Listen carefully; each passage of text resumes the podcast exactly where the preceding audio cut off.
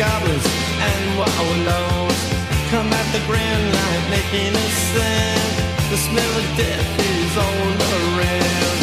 And at night when the cold wind blows, no one cares, nobody knows. Hello, my name is Chris. My name is Kelsey. And this is Pod Cemetery, where we dissect horror movies like the rotting corpses that they are.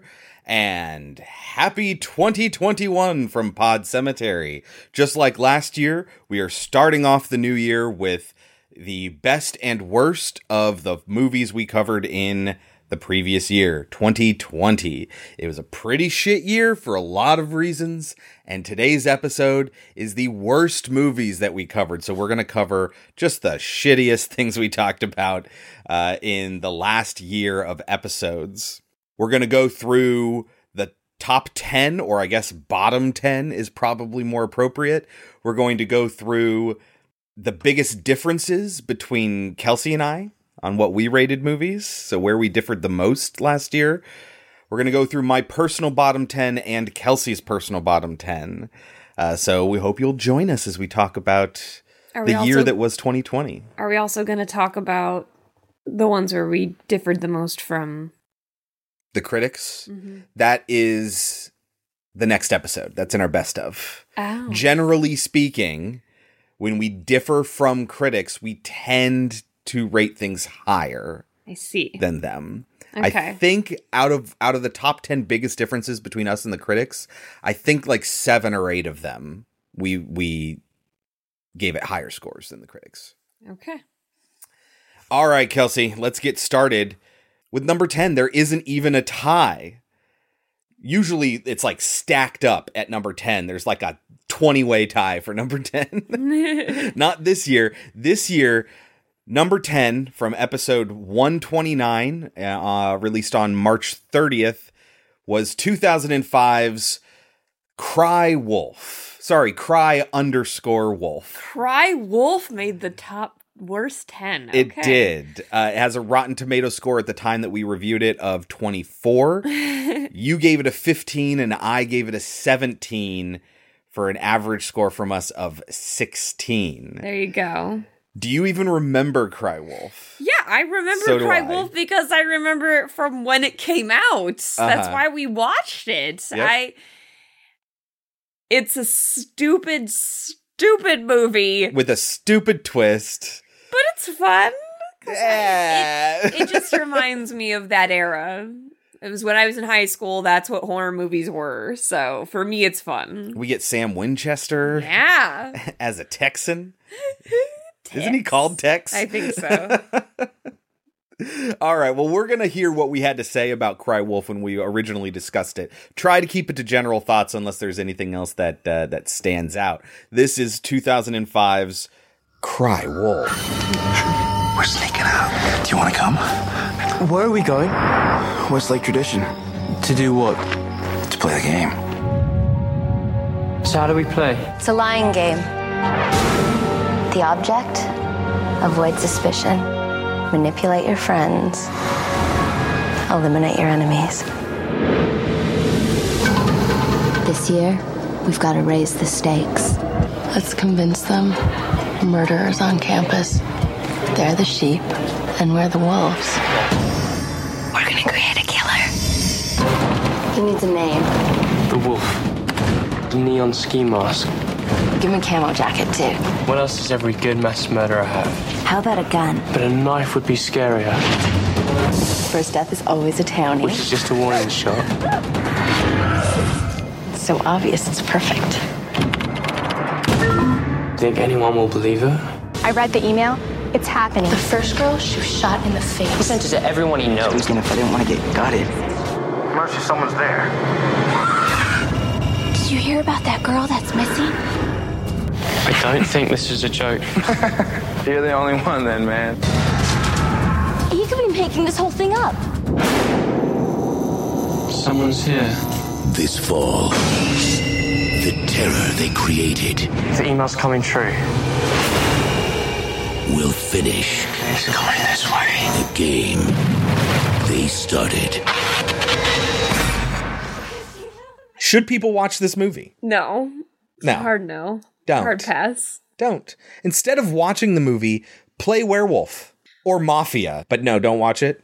No. Not okay, so this movie is not a zero. Like this movie No. is No, no, no, not no. Like a horrific piece of trash. It's just so uninspired. It thinks it's way better than it is. It's not good. Don't watch it. no. It was frustrating Unless at you want almost to see Jared turn. Padalecki look like a little baby boy. He is a little baby Jared Padalecki. anyway, again, it's not a zero. It's just it's it it's not a zero, but it is kind of a nothing movie. So, what do you think the movie has on Rotten Tomatoes, Kelsey? like a 10? A twenty-four. 24. Dull and derivative, Cry Wolf is a subpar slasher that even ardent fans of the genre may find difficult to enjoy. Yeah. No Metacritic, and a CinemaScore of B minus. Wow. Bunch of teenagers coming out of it thinking that was so awesome, who'd never seen the usual suspects before. Uh? Anyway, do you think that's overrated or underrated? 24. Maybe a little overrated. What do you think it should be? I'm gonna give it a 15. I'm trying to find reasons to give it a 20, and I can't. No. It's 15 because at the very least it was fun watching Padalecki Yeah, being a kid and it was just such a mess. yes. And it awful script. Yes, but it didn't do anything like horribly offensive. Like I wasn't Well, there's all the gay jokes Oh, and well, the fat yeah. jokes But and the what I mean like I there's the, the lesbian scene that meant to titillate and it's it, uh, Yeah. so many cliches. I'm just kind of giving it a 15 because at the very least it wasn't like a when are we turning this off? Please turn this off. I don't want to do this anymore. Please turn yeah, I guess I never wanted to turn it off. Yeah. I just it just made me angry throughout. I'll give it a 17 then. this is sort of a buffer there. All right, and that is 2005's Cry Wolf. and at number 9, our 9 worst movie that we covered in 2020 from episode 133, April 27th, 2016's Dead Awake. Oh, yeah, that movie is awful. I Can you remember. can you refresh my memory because it. I intentionally did not look any of these up. I don't remember Dead Awake. Which one was Dead Awake? it's the one where she has sleep paralysis, and oh they act my like it's this new God, concept. Yes. Oh, that was really bad, and they did a real piss poor job about explaining how the demon or whatever it was worked. Yeah. What the rules were. You remember Kit's in it, and she's awful. Oh man. Ends with her like getting tar- taken over. Or It has a Rotten Tomato score of twenty. Yeah. Uh, you What'd gave it a give it? six. I gave it a 25. I don't remember why I rated it that high. Wow. I don't remember why I rated it that high. It had an average from us of 15.5, just half a point higher than Cry Wolf. Or half a point lower, I guess I should say. Man, no, I God, I completely erased this movie from my mind. it's funny because the picture for it is of the spider, which is the scariest moment, It is. which has nothing to do with the story. the except spider drops like sleep right on her while she has sleep paralysis. Yes. Yeah, that is pretty creepy. Well, let's hear what we had to say at the time about 2016's Dead Awake. What's making you scream at night? Just a nightmare. You know, the one where um, you're falling and you're about to hit the ground. Or how about when you wake up and you open your eyes but you can't move? Feels like something's holding you down. You know something's in the room with you. Something evil. What you are describing is sleep paralysis. You see, when we sleep, the mind shuts down the body so we don't act out on our dreams. It just feels so real. You've seen it, haven't you? This is a case study conducted the deaths of hundreds of people who died in their sleep. All of these victims reported seeing someone on top of them, strangling them. This all just seems like superstition, right? It paralyzes its victims and crushes the life out of them. The hag can paralyze your body, but not your mind. I've seen it. It's real. And once you can't fight it anymore, it takes you. Is that easy? You just stop believing in it? But how do you stop believing in something you know is real? Kelsey, would you recommend people watch this movie? Absolutely not. No. This movie is so bad. It was bad. I don't understand how it got made. There are things I liked about it, but just the whole entire movie, it's just so obvious what it's trying to do at every single turn. And they don't the know how to write a likable character. the direction and the writing is so awful. oh my god. These poor actors, like, I don't know how they got through it. I don't know how anybody signed on to do this movie, but it got made. And it's not good. We don't recommend you watch this movie. Instead, listen to us talk about it. It's not even worth a hate watch, really. It's not that bad that it's a hate watch. Right. There's nothing about this that's like hilarious. It's just so bad. I wrote down this feels like that mirror movie. Look Away? Was that the name of that movie? yes. Very much so. Same unlikable protagonist. I think this movie actually thinks you give a shit about it. Right. And I don't think the movie realizes how awful it is. I think you're right. I mean, does any movie? Uh, Some movies do. I think some movies do. All right, Kelsey. What do you think Dead Awake got on Rotten Tomatoes? Two? 2%? Mm-hmm. 20%. Hmm. There are 10 reviews, so there's no consensus. So it had to be a multiple of 10. So two people out of ten like Out of it. 10 liked it. Yes. There you go. 20%. It has no Metacritic average yet, but there are three reviews on the site, which are 30, 30, and 20. So that comes out to what? 26 and, a, and two thirds? It's all far too high. I was going to ask you whether that was over or underrated, and I thought I knew, but yeah, no, it's. What would you give it? I'm give it a four. Wow. Like, this is kind of a surprise just how angry this movie made you. I knew you didn't like it. I didn't like it either. I didn't think you hated it this much. It's really, really, really bad. I mean, if it weren't for Swim Fan Guy, it wouldn't be getting anything. I was gonna give it a seven. Jesse com- Bradford is his name. I was gonna gonna combine Jesse Bradford's acting along with the chick from The House of the Devil, and I was gonna give them a seven. But then I was like, oh no. When you thought he was dying, you were like, whatever the fuck his name is, Evan? yeah, Evan. Evan? Evan! Oh, you're dead. I was like, I was supposed to keep you awake. Evan? Evan? Wow. I liked the parents. I liked Evan. Oh, I liked the spider. That was creepy. I like- All right, fine. I like the bath, except then it's just me. I'll give it a six. Each of these things is worth two points. I will give it because I mean that's a number of things, but overall, I really did not like it. I would give it. It's going to sound high now, but I would give it a twenty-five. It's really high. I know. You, it's in comparison to Kelsey, it's going to sound really high. This is probably going to show up on our biggest host differences at, at the end of the year, but I thought 25 was an awful score. Kelsey hated this movie. Yes. oh man, who was it that had mentioned this movie and thought we wouldn't like it? James. James. You're right. if that is what you said, we're just going off of memory right now. Oh man. Coming in at number 8 from episode 142 from June 29th, 2013's Wer. Oh yes, the uh the werewolf movie from Europe. I'm surprised it was that bad. I mean, we did not like it. I know that, and the ending is awful. Oh, No, we really didn't like it. It kind I I feel like it falls apart like it just gets worse and worse and you're Yes. like, "Oh my god, I can't believe it's still getting worse." Yes. Uh, it had an audience score of 40. You gave it a 20. I gave it a 10. Ooh. So I liked it even less than you did uh, for an average of 15. Yeah, I remember the ending being bad, where they're fighting Oh, yeah. out Uh-huh. on the on like the lake with the lights of the helicopters lighting up the stage.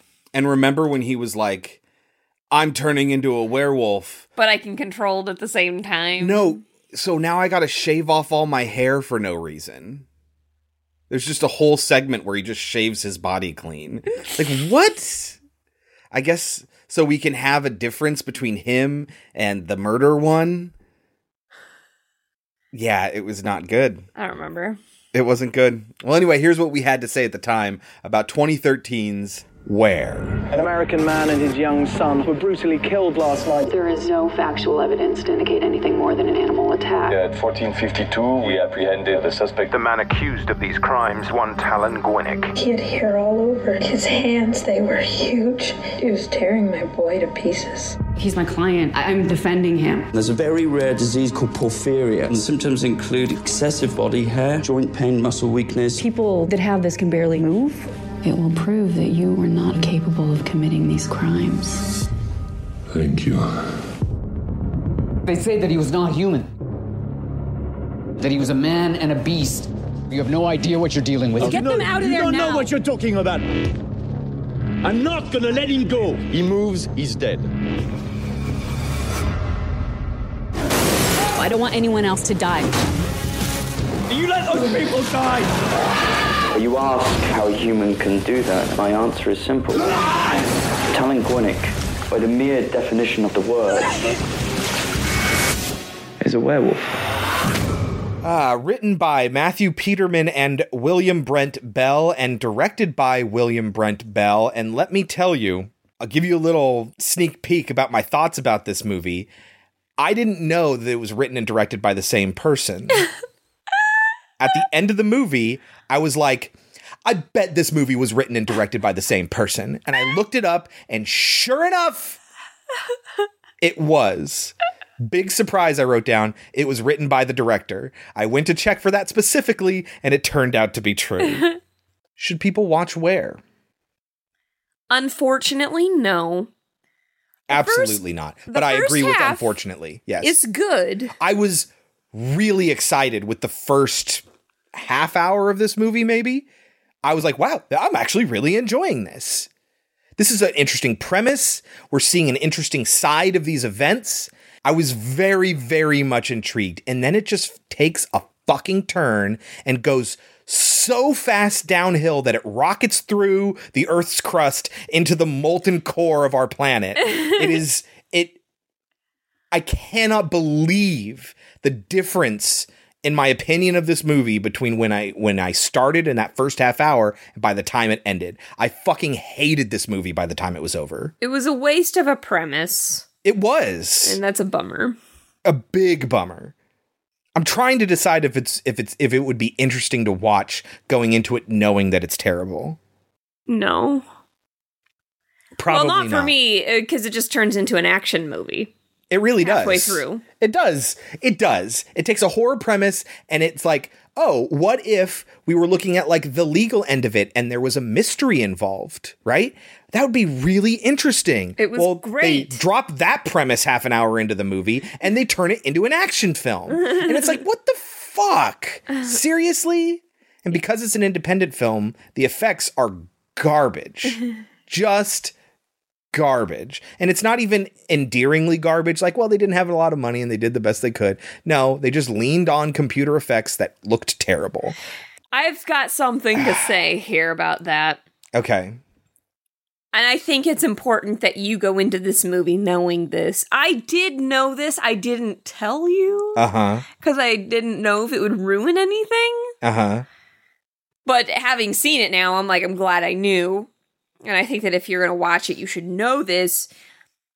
He will never actually transform. You're right. Uh, and I did not think that would bother me as much as it did because I thought they were going to do enough to counteract that, but they don't. And what I ended up thinking by the end of the film was they didn't want to do a rubber mask. They didn't want to look like shit. And they didn't have the money to make a good transformation. So they thought, we'll do it in post. Uh huh. We'll do it as CG. What my guess is, is that they did it in CG and they were like, oh, that looks really bad. But there are no like reference point markers on the actor's face or anything like that, unless they CG'd that out too. Yeah. It's just they found a guy, they put some maybe put some fake hair on his face and had him snarl a bit. And that was their werewolf, which I would be fine with actually. That that's not what bothers me. What bothers me is that then how do you explain some of the stuff he does and some of the things that happen? Like I don't care how fucking strong he is, the stuff they expect him to have done is literally physically impossible. Yeah. And they have no explanation for it. Right. It's obviously somebody who was like, "Oh, I got this badass premise for a script and then I'm going to make it myself." Which again, fucking put it in front of somebody else. If you think you have an awesome script, write it and hand it over to somebody else because they'll be able to tell you if it's garbage or not. Cuz you are too close to know if it's terrible. And so was William Brent Bell and he made the wrong fucking call here. Give the script that you wrote to somebody else and have them write it. Maybe that's what Matthew Peterman was for. And he did a piss poor job of it on his end. I was so like every time I got angry at this movie, I thought, well, that's so fucking dumb. And then three minutes later, there'd be something else that would top it. And that just kept happening for the rest of the movie. Just something that was more nonsense than the thing that came before it. I remember when that dude shaved all his hair off for some fucking reason? It's because he was denying it. Yeah, I understand the the logic behind it, but it was so stupid. Yes, it was. Ah, okay. Anyway, don't watch this movie. Even with that context, don't watch it. It's not worth it. What do you think it has on Rotten Tomatoes? Does it have one? Has an audience score. Okay. Uh, Literally zero professional reviews, no Metacritic entry. It does an entry doesn't even exist, let alone having a score. And no CinemaScore because it was never in cinemas in America. How many people have even reviewed it? 461. Um, let's say 26. 40. So is that overrated or underrated? Probably a little overrated. Yes. Absolutely. I appreciate the premise. Yes. Thought it was a really intriguing premise. I can appreciate that it is an independent film. yes. I would say the acting was decent. It was okay. Um, I liked Vic. He was fun, except for his character was infuriating. You ended up hating literally every single character by the end of this movie. Like Kate's suddenly now okay with the fact that Gavin's a werewolf. I don't know if that's true. I don't remember them saying that. I'd want to look it up. They do. I want to rewatch it. No, you don't. Well, that scene. No, I'm not looking forward to editing this tomorrow. I'm gonna give it a 20. See, I gave a 20 to I Still Know What You Did last summer. You gave it a 15. Oh, did I? Yeah. It was garbage. Yes, it was. It was garbage. But it didn't make me nearly as angry as this movie made me. And I think that's because I thought h- half an hour into this movie that I was going to really enjoy it. You know why it gets that extra 5% in comparison to I Still Know What You Did Last Summer? Because it's independent. Right. They didn't The have a is a huge fucking grab. production Yeah. uh, behind it. Like, that was purely just let's make some money. Yeah. This was. I'm interested uh, in film. I want to do something. No, and this this feels to me like yes, that is an element, but it feels to me like I have this amazing idea and it couldn't possibly be bad. It couldn't possibly be improved, and only I can bring it to the screen. That's what it feels to me when a writer directs his own stuff and it ends up this bad. That's the only explanation I can think of. It's like nobody else was. I'm the only one that could direct it because this is my story. Like, how fucking arrogant do you have to be?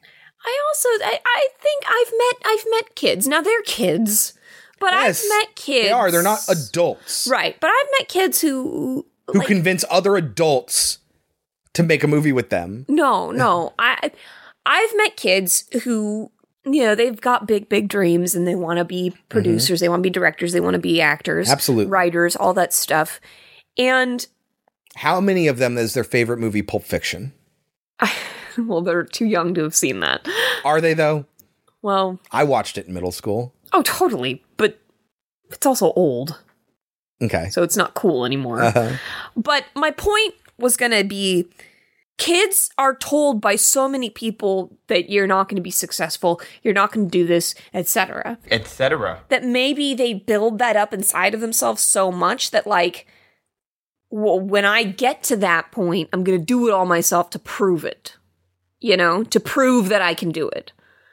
And I see that in my kids and it's like I understand that you think it's arrogance, but I also think it's a I want to prove that I can do this. And then unfortunately they failed. Right. I mean, that's the thing. It's not the only, it, they failed because of hubris. I guess maybe not arrogance, it's hubris. It's the idea that what I have in my brain is a perfect idea and it needs to be on screen.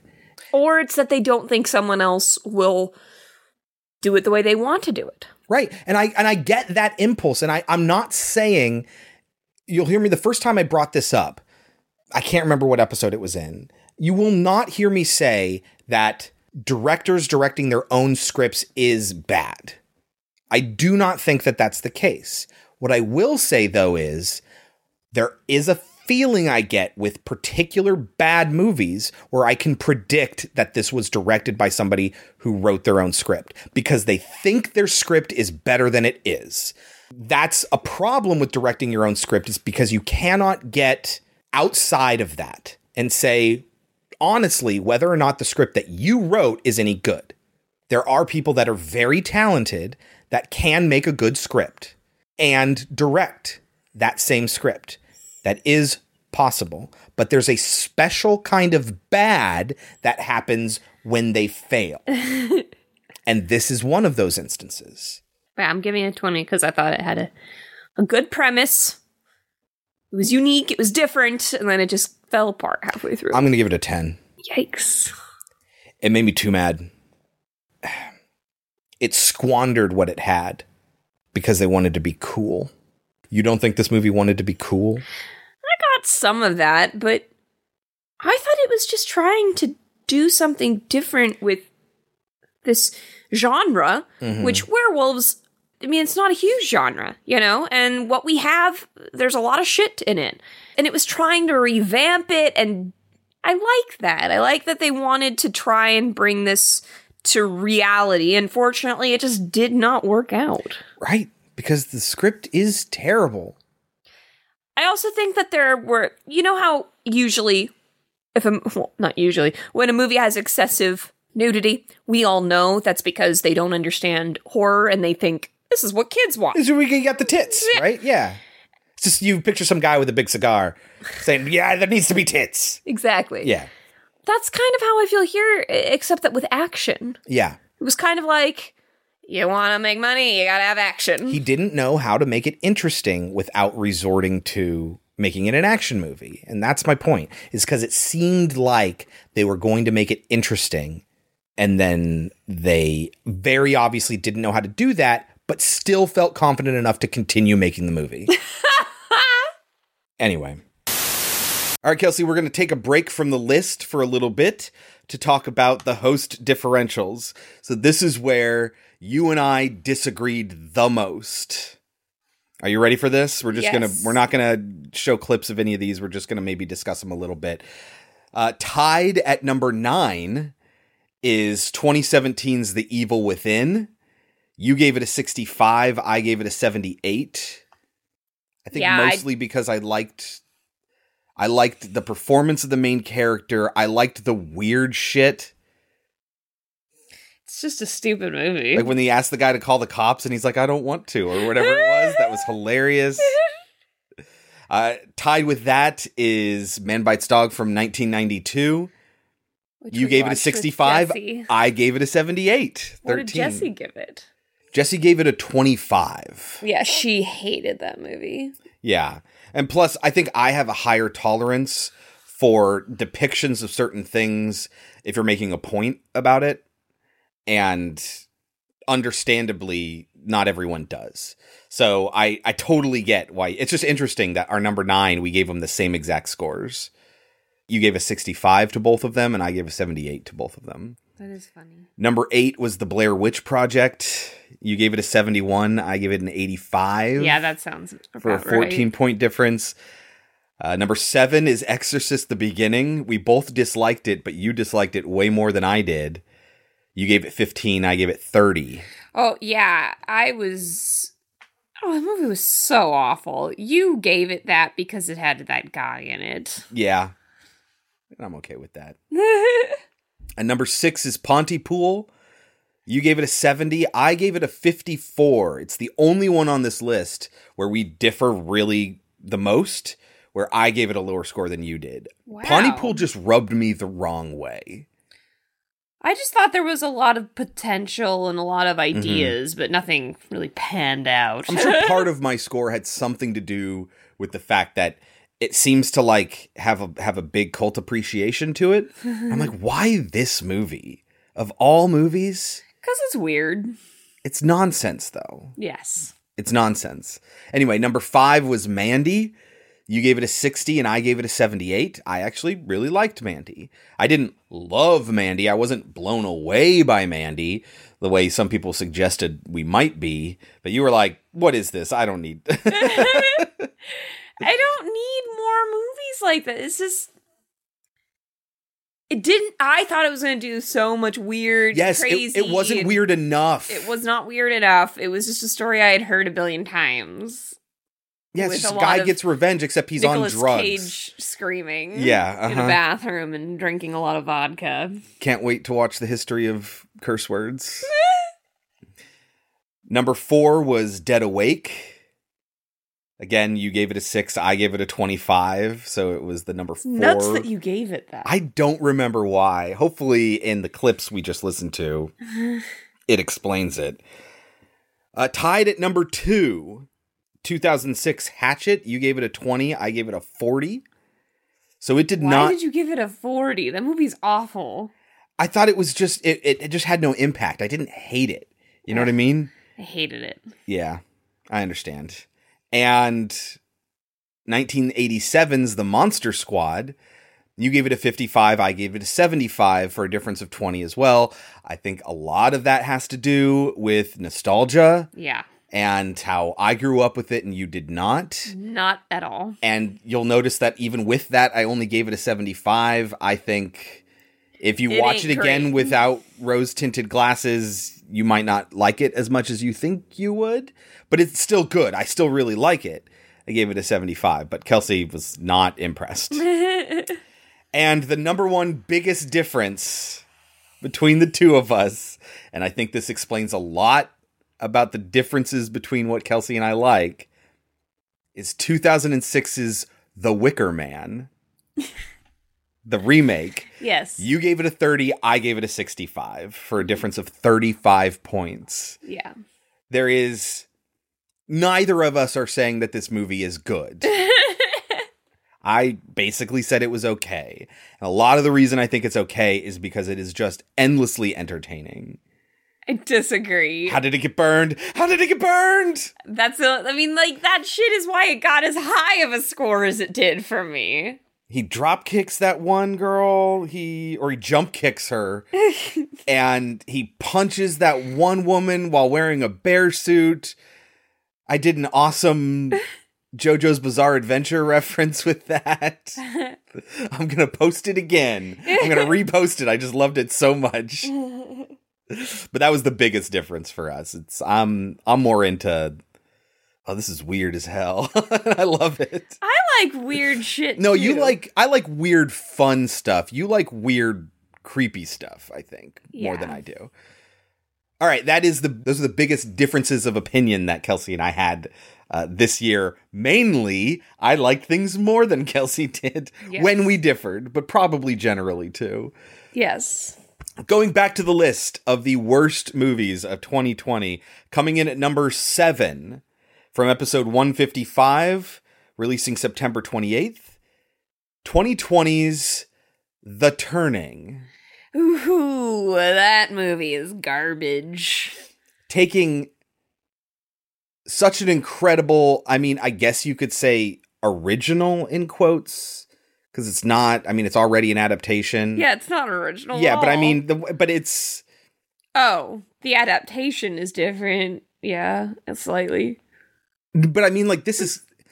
I, I don't we we double featured this. We Yes. we coupled the Innocents with the turning. Yes. And the Innocents was so good Yes. and the turning was absolutely not. and as much as I like Stranger Things kid, Finn Wolfhard. Finn Wolfhard, thank you. He could not save the movie. And even he didn't do that great a job. He it's just they're like, oh, I'm a bad job." pouty teenager. Yeah. Aren't I scary? Like, no, you can do teenagers scarier than that, I feel. Mm-hmm. Children of the Corn, maybe? I don't know. Yeah, it's it was garbage. you uh it has an 11 Rotten Tomatoes score. You actually gave it a 15 and I gave it a 10. So this is one that I liked even less than you did. One of the rare ones. I probably gave it to it just because Finn Wolfhard's in it. Maybe, maybe. So that has an average of 12.5. So here's what we had to say about 2020's The Turning. This can't be real. Have you ever been a nanny? This is my first live-in job. What if you and I go get some ice cream? Flora doesn't leave the property. What?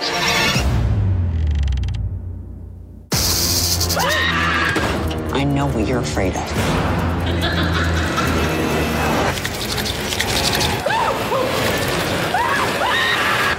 Bad dreams? The Turning, rated PG 13. Should people watch this version, Kelsey? I'm gonna go with no. I'm going to go with no too. it no good. It's It's not scary. It makes it has jump scares It that has- do work. no, but it's every trope in the book. It is, Everything it you see coming. There's nothing unique yeah, about this film. even the cheap ass, cheaty sort of scares that are absolutely ridiculous and don't make sense in like a cohesive way in the universe of uh, that the movie's taking place in, and it's one of those things where they understand the aesthetics of horror, but they don't know why it works and they can't replicate it properly. Mm-hmm. It really bothers me. Yes. And I really don't think it's Finn's fault here. I really don't. I mean, like I said earlier, I don't think he has that great a range. I really do like him. I don't think his range is that great. And I don't know. I think he does an outstanding job on Stranger Things. sure, but he's asked to play a single character with limited range in that too. And he's in the new Ghostbusters movie that's coming out. Hey, I'm excited about that. he's in He It. wasn't great in it, but he was He one was of the better kids it. yeah. Yeah, yeah, yeah. But again, like he's kind of just playing the same character, and now like, okay, this character, grow him up a little bit and make him a fucking dickhead teenager, and that's all he is. Yeah, he's just he's just an annoying 13. How am I supposed to be scared of that? That there's nothing scary about it. The only thing that I can relate to as it being scary is the fact that I'm a teacher and I know what it's like to have a kid be a dick to you. Oh, yeah. And you not be able to respond in, in the way that you would like to respond. However, His behavior. I'm not saying she doesn't need this job. Right. I'm not saying his behavior is unrealistic. Right. I'm just saying that it's not scary. In any way, it is just irritating. I mean, Kelsey talks about how the jump scares work, but she is pretty susceptible to jump scares. I'm not, and fucking nothing about this movie was scary. this is not like an I'm better than you thing, just FYI. oh, and the ending. It is a garbage ending. Yes. Just garbage. They actually had a glimmer of hope at the end, and then they just took it Mhm. away.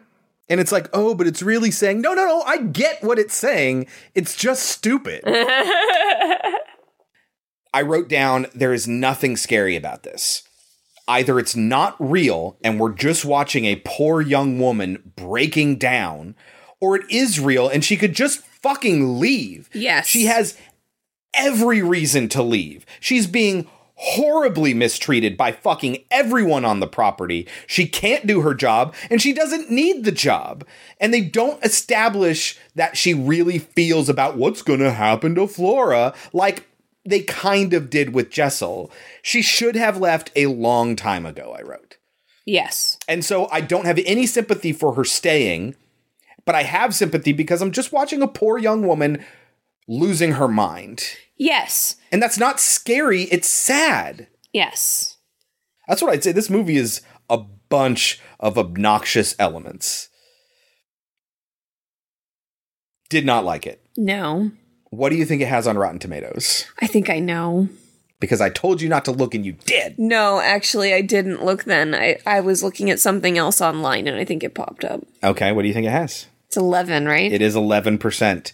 Stylish but muddled, this misbegotten adaptation of Henry James's classic novel will send horror hungry viewers turning to the source material instead. Yep, yep. Metacritic of 35, CinemaScore of an F. Ah. One of two from this year. Since CinemaScore started ranking movies, there have only been 21 Fs ever, and two of them were both in January of this year. The other one was also a horror movie. It was the remake of The Grudge that came out in January. I didn't even know they made a remake of it. Yes. Oh my god. We have seen four of the 21 Fs on this show already. Have we? Yeah, that doesn't even include The Grudge because we haven't actually watched it for the show. Right, no. But it is a horror movie and we could get there. Another is Bug, which we talked about. It was in our second episode, I want to say, is when we watched Bug. That's because people didn't we knew understand people, yeah, it. we knew people were like, "That's weird." It's the Yeah, same reason that the other movie that got an F was Mother, which people are just like, "It's too weird." And movies that are too weird get Fs, whether they're good or Mother. bad. Whether they're good or bad, I know you didn't like Mother. Whether they're good or bad, weird movies tend to get lower scores. And the other one that we watched, the fourth one, is the Wicker Man remake. Well, no shit. But I would have come out of that movie going, I don't know, I guess a C. Oh but my like, It was so much fun. There's nothing fun. Oh my god. that movie is a bad movie, but I have fun when I watch it, so I don't care. this movie is a bad movie, and I do not have fun. So, F, absolutely. What would you give it? Like, do you think it's overrated or underrated to say 11?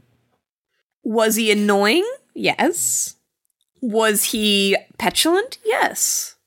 Was he immature? Yes. But did he play it well? Yes. Like, again, again, he seems we just real. do not get a lot of range out of this young kid and i want to see him do other things i was not impressed by his performance at all i was like he seemed real though. he did he did He didn't because seem like he was acting. totally that's the problem is because i just saw finn wolfhard wait what No, if, I what if not. Okay, we don't know Finn Wolfhard. I've seen I him. Don't, I've seen him as himself in various other Yeah, things. he's a nice he's, kid. He's friends with YouTubers that I like, but no, he. This seems exactly like what Finn Wolfhard would be if he was being a bastard to his parents. Like that's I. It, I don't think it was a stretch for him. Not that I think he's an asshole, but I could see him like, oh, if I was going to be an asshole to my parents, that's the way I would act. Like that's what I, I see in his brain. and it's that's not what makes it real. no, I know it makes it real, but it, it's not what makes it a performance. I do. I want to see Finn's range, and I have not seen it yet. I don't think it's his fault that this is what the movie gave him to I, work. I, I don't either. But the combination of the script, the direction, the cinematography, and the actors is going to be what amounts to what this movie is.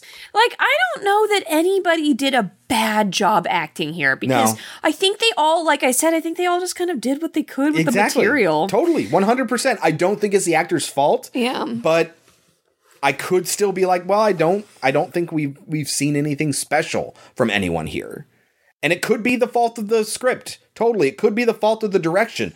Totally, but that doesn't mean it's not what happened. It's also pretty. It's okay. it uses a lot of visual tropes that we see in all sorts of horror movies that it's uninspired, I would say. It's pretty but uninspired. It did make me jump a couple times. because you are very susceptible to jump scares. it doesn't matter how good they are, and I think you can recognize that. what would you give it? 11 just seems harsh. I'm going to give it a 15. I was going to give it a 10. there you go. I was like, 11 seems about right, but I would still give it a 10. Guys, I think it's because I'm biased because I do love Stranger Things. I'm currently wearing a Stranger She Things is. shirt. I, I, yeah, I'm giving it a 15. Okay. I mean, that's saying something that you're you're worried about appearing biased for being too kind to the movie and you gave it a 15. that says something about the quality of this movie. it's not even worth curiosity watching. No, it's really not. I would not recommend this. No. There is a three-way tie for fourth place coming up after seventh place.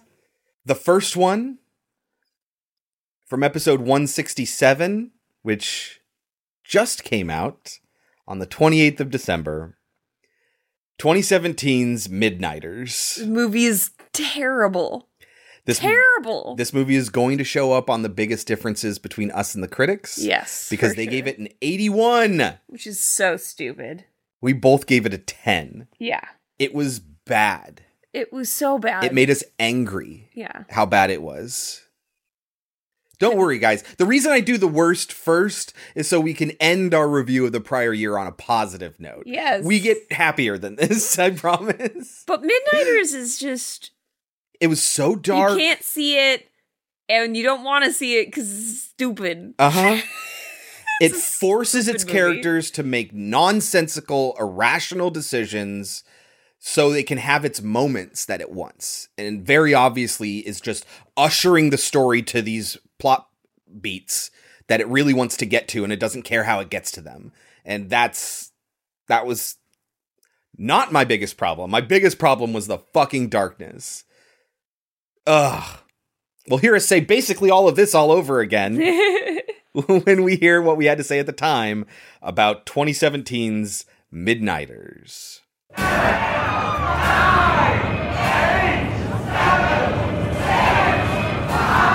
Happy New Year, Jeff.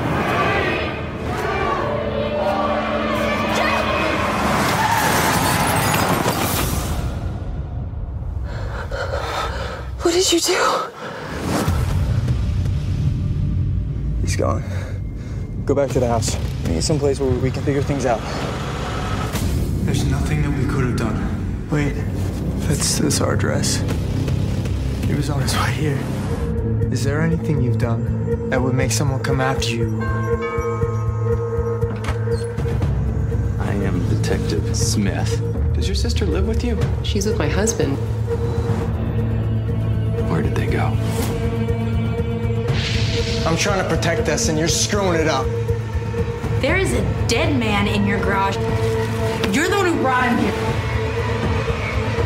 We have to do something about this mess. What happened? He showed up right after you left. And he knows everything about us. You can't trust Jeff. What did you say? It's gonna be all right. How can you be so naive? Hannah is not on our side!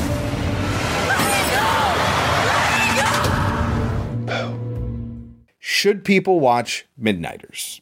No. No. No. Even if you like home invasion movies, I don't think you would like the fact that it goes back and forth with like is it a home invasion movie or is it a bumbling suburban family movie? Like I yeah, don't trying to do big crime and fucking it up. and- Exactly. Yeah. Like I don't know what they wanted to be. I don't think they knew what they wanted to be. And like I so like I'm saying, even if you like home invasion movies, which we don't, categorically we do not, the closest thing you can get to is You're Next that I enjoyed, and even Chris didn't really enjoy that one. I did. It's just I don't like it as much as everyone else does. But my point is, when it devolves into I'm going to torture you, now I'm going to torture you, now I'm going to torture you, I just don't. Why is that entertaining? So, one of my biggest problems with this movie is it knows what it wants to get in the movie. Like, oh, I want this scene and I want this moment. It knows it wants certain things and it doesn't care that it has to twist itself into knots or make zero sense whatsoever if it means they get to have that moment. And that just takes me out of the movie every time. It's like, oh, this doesn't make any fucking sense why this is happening this way, unless you factor in that the filmmakers wanted this moment and they didn't care, it didn't make sense. And that's peppered throughout the fucking movie. That's on top of, I guess this is almost an example of that. How many times while we watched this movie did I scream at the characters on screen to turn on a motherfucking light? Yeah, the lighting in this film is ridiculous. They knew they wanted the movie to be dark and gritty, Mhm. so the characters just never turn on any lights. Yeah, it's it's real silly, guys. And it's that's sort of indicative of the type of thing that I'm talking about, where it's like, no, this is a terrible decision. Oh, but you needed the movie to go in this direction. Okay. Why wouldn't you turn on a fucking light? Oh, because you needed the movie to be dark. Okay. Like that's like everything in this movie. And it's weird because I think people kind of like this movie. Do they? Yeah. I didn't know that. Honestly, I'd prefer a movie like End of Days over a movie like this. I just am not I just don't find it I don't find it scary and I don't find it entertaining to watch torture. I just it's I don't get it. I wouldn't even call it torture porn. Well, no, because there's not enough of it. Yeah. Because the movie didn't know what it wanted to be. Uh huh. This movie is so terrible. Do not see it. Kelsey, Yeah. what do you think the movie has on Rotten Tomatoes? God, I hope it's five. you hope it's five? Uh, it's 81%. No. 63 on Metacritic. No CinemaScore because it's an IFC original, I think. Are you serious? Mhm. Out of how many reviews? 32. Adding dashes of horror to a noir premise, Midnighters is a genre bending chiller that delights as often as it scares. Oh, no. It absolutely isn't. It 100% is not. That sounds like it's talking about a completely different movie. Yep. No, movie's a piece of shit. Yeah, like Hollywood Reporter, LA Times, New York Times, all positive reviews. Oh, this is fun. A stilted, cringe inducing script dooms a promising, if relatively well worn, premise in a caper that telegraphs its twists from a mile away. Yes, yes, yes. Here's a here's a positive review. Midnighters doesn't do anything that hasn't been done before, but it executes its formula with a kind of cold-blooded focus that's consistently impressive and often downright unnerving. Absolutely not. No. Nope. No. Wrong. It's never unnerving. Like it made me angry that it gets my anxiety up. Movies like this get my anxiety up. Sometimes it's like that that oh man, that's incredible stuff. Like watching a good political spy thriller, like a Tinker Tailor Soldier Spy or something like that. Gets my anxiety up but in a good way. I'd say middle of the road is a very bad things where it's like it doesn't make me feel good, but I like like I enjoy the movie. You know what I mean? And then this, it's just the worst of both worlds. I uh, uh, uh no no no no no no no no. But look at all these positive reviews. It's insane. RogerEbert.com, a notable genre surprise early in the year. So I thought when I was watching the credits that there'd be some great moment where we'd find out that the writer and the director are the same person. That is not the case. They're just brothers. I was close. I was close. I made a prediction and I was close. So, close to someone writing the script that they're directing. Not quite, but I felt it there and I knew I felt something. Anyway, what do you think the movie should have, Kelsey? Obviously, 81% is hella overrated. This is the last movie that we're reviewing in the year 2020, and it is going to be placed pretty highly, I feel, on our biggest critical differentials when we do our best and worst of. Like just a dark horse coming in right at the end. What do you think it should have? I will give it a 10. That's exactly what I was going to give it. I will give it a 10 because I had two moments that I enjoyed. And uh Smith was kind of fun. Yep. That's that's almost exactly my thoughts on That's the movie. It's just so infuriating. Just as you're watching the movie, you're just like, oh my god, turn on a fucking light. Oh my god, why would this character ever make this decision? It's just constantly that over and over and over again. For what reward? Just anxiety and disgust? Like, no, not a good movie. With a few little things. It's like, I want to see Ward Horton in more stuff. I want to see him again. So far, the only two movies I've seen him in, I both very much disliked. so please get him in a good movie. Somebody, please. also coming in at fourth place with 10 points, just like the last one, from episode 15, uh, October 5th, 1977's Exorcist 2 The Heretic. Oh, so both of those Exorcist movies, that whole episode is in the worst of. Well, The Exorcist, the beginning is in our host differential. It wasn't on this Oh. list, no. Oh, Sorry. well, yeah, Exorcist 2 Heretic. I don't know what they were thinking when they made that movie. No. I don't know who thought that was going to be good. and we were a little bit lower than the critics. The Rotten Tomatoes was 15. Like how you can make that fucking swerve from the first Exorcist to this one where we can transport into our subconscious Who to on earth came up with this idea? Yeah, it it's pretty terrible. It does give us the name Pazuzu though. Who cares? Fair enough. Well, here's what we had to say at the time about The Exorcist 2: The Heretic. In 1974, a motion picture shocked the world. It has become one of the most acclaimed and successful films in history. The Exorcist is a classic in its own time. And now, Warner Brothers takes you a step beyond. Exorcist 2 The Heretic.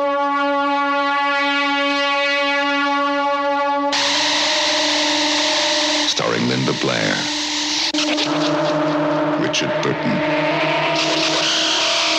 Louise Fletcher, Max von Sydow, James Earl Jones.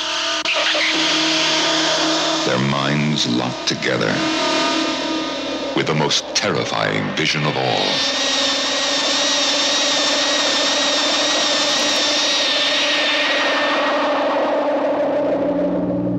Exorcist 2 The Heretic.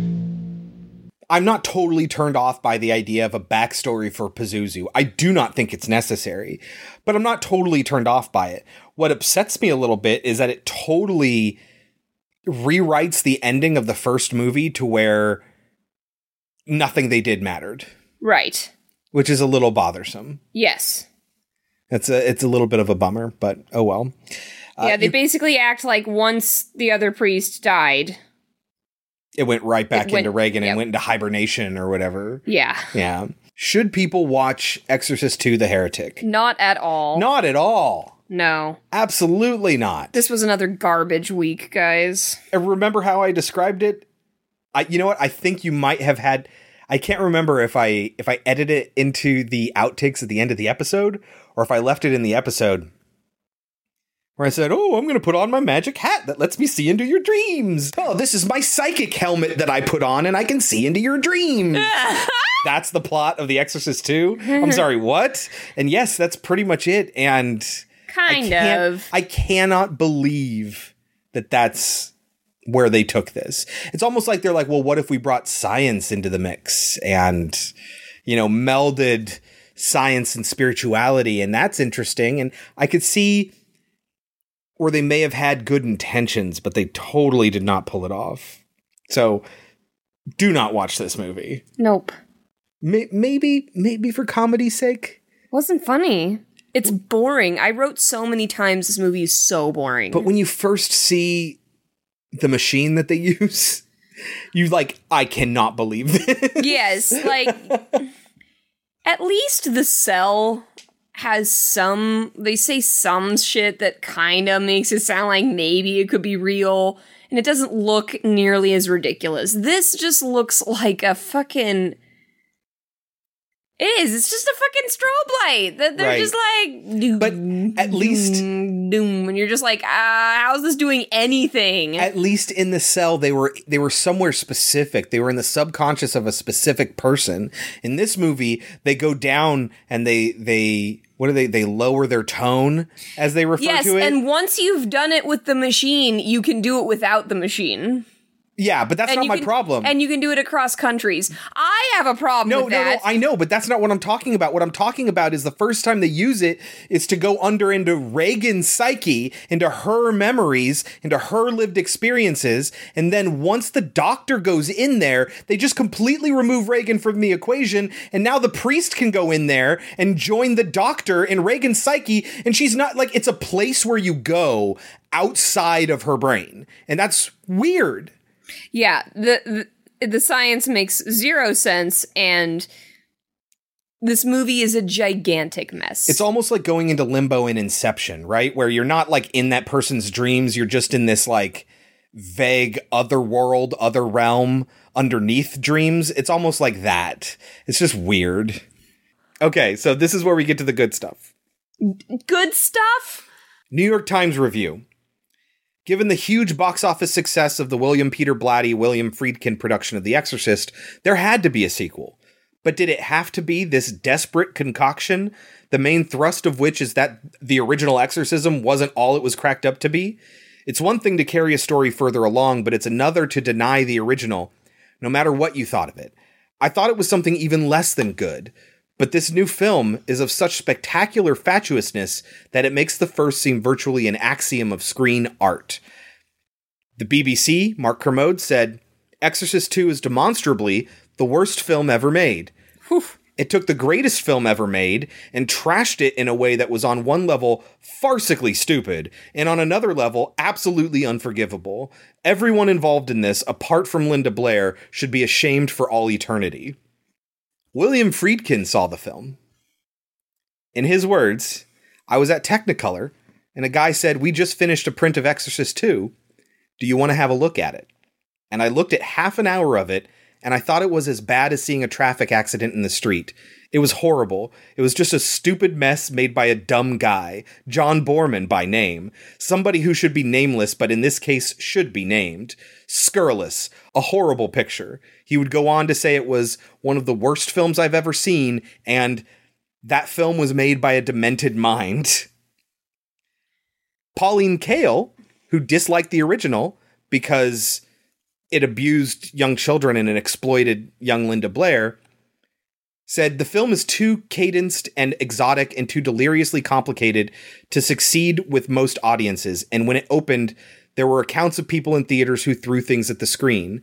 But it's winged camp, a horror fairy tale gone wild, another in the long history of movie makers' king size follies. There's enough visual magic in it for a dozen good movies. I, she, I, Visual magic? I think what she's saying is that this movie was bad, but it did some things that in another movie would have been impressive. No. 100% disagree. And finally, this is what John Boorman had to say about it. The sin I committed was not giving the audience what it wanted in terms of horror. There's this wild beast out there, which is the audience. I created this arena, and I just didn't throw enough Christians into it. In another interview, it all comes down to audience expectations. The film that I made, I saw as a kind of riposte to the ugliness and darkness of The Exorcist. I wanted a film about journeys that was positive, about good, essentially, and I think that audiences in hindsight were right. I denied them what they wanted, and they were pissed off about it, quite rightly. I knew I wasn't giving them what they wanted, and it was a really foolish choice. It had nothing to do with that. The film itself, I think, is an interesting one. Nope. There's some good work in it. Nope. But when they came to me with it, I told John Calley, who was running Warner Brothers then, that I didn't want it. Look, I said, I have daughters. I don't want to make a film about torturing a child, which is how I saw the original film, much like Pauline Kael. But then I read a three page treatment for a sequel written by a man named William Goodhart, and I was really intrigued by it because it was about goodness. I saw it then as a chance to film a riposte to the first picture. But it had one of the most disastrous openings ever. There were riots, and we recut the actual prints in the theaters, about six a day. But it didn't help, of course. and I couldn't bear to talk about it or look at it for years. It has absolutely nothing to do with the subject matter. Right. right. The movie's just garbage. It's pretty bad. It is. Like the only thing that's bad. good about it is the acting. And that's just okay. And even then, what they're given to act isn't great. Right. Yeah. Uh, it's such a bummer. All right, so Kelsey, with all those reviews in mind, what do you think this movie has on Rotten Tomatoes? Okay, if I had to guess, is it zero? It's 15%. Jesus. Hokey mystical effects, lousy plotting, and worse acting directly tarnishes the first's chilling legacy. Metacritic of 39. It says worse acting. Do you think 15% is overrated or underrated? Overrated. What would you give it? I would not give this a zero. I'm gonna give it a five. You know, I think 15 is is right. Why are you giving it that high of a score? Don't you remember the turning and how bad that was just last week? I gave that a 10. This is better than the turning. No, I absolutely think it is. I disagree. I would I rather think- watch The Turning than this. I think that this has some camp value that the turning does not. this is so boring. I will never watch this again. I've seen it twice. I I have no reason to watch The Turning ever again. I'm upset that I had to watch it partially for the few clips that we put into last week's episode. Like, this is better than The Turning. I disagree. at least the turning at least the turning had some visuals that were interesting to look at. This had nothing. Everything was so boring. It was boring to watch. It was boring to look at. It was boring to pay attention to. I don't know, when they're in Iraq or wherever it is at the beginning of the first Exorcist, it's one of my favorite parts of the movie just because it's so unique. And I love, I It's love, interestingly shot. I love when you take, when you think about Christianity and the impact it had around the world, and you end up going to places like the Middle East and Africa, like to see the impact that it's had around the world. I, I, I find that intriguing, and I don't know, I like it about this. And the beginning does a similar thing. Listen, 15 is not a good score.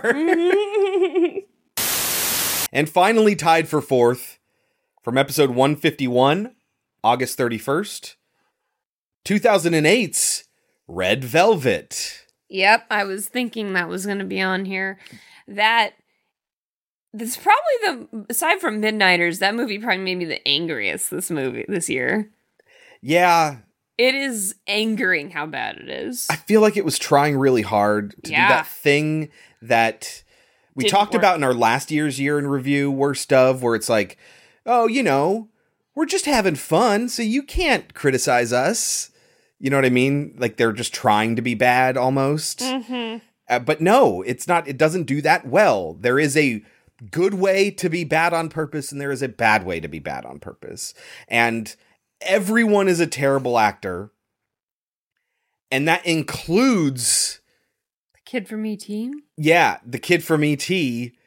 Why can't I think of his name? We talk about him a lot, and he is the best part of the movie.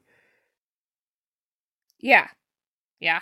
but just again the way everything is just it's so try hard with its oh we hate each other and we're so snarky and we keep sending barbs each other's way but then we're going to spend all this time together and be attracted to each other like the chemistry between the two main characters was non-existent it was It was stupid. Yeah, none of it. it was dumb. Worked. It was dumb.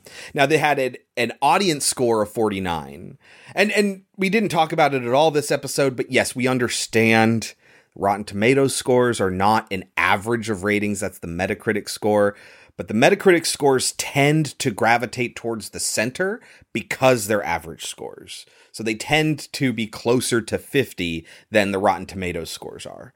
Um, so because we want a more breadth of ratings, we want to use the entire 100 point scale.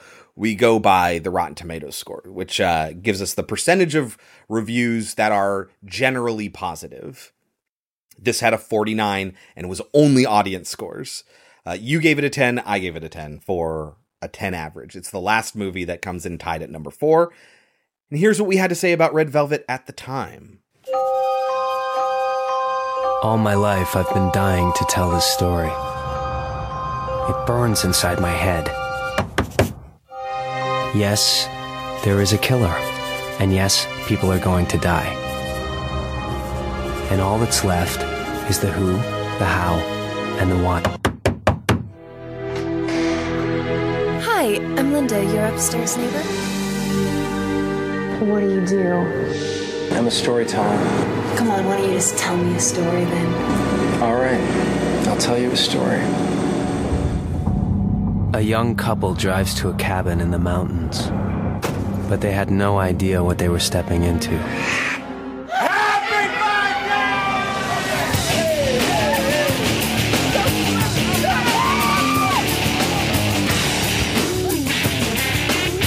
This is the best birthday present I've ever had. Is so sick. Think about it. In a social situation, sex would be a time when couples separated from the herd, right? It is so tired. Yeah, but it's hot, right? I like where you're going with this. Now, help me design our perfect maniac. That is really creepy. So we're good to go. Yeah. That's the spirit. You've got quite an imagination there. Now, if you're lucky, you might make it in one of my stories. It's just a story.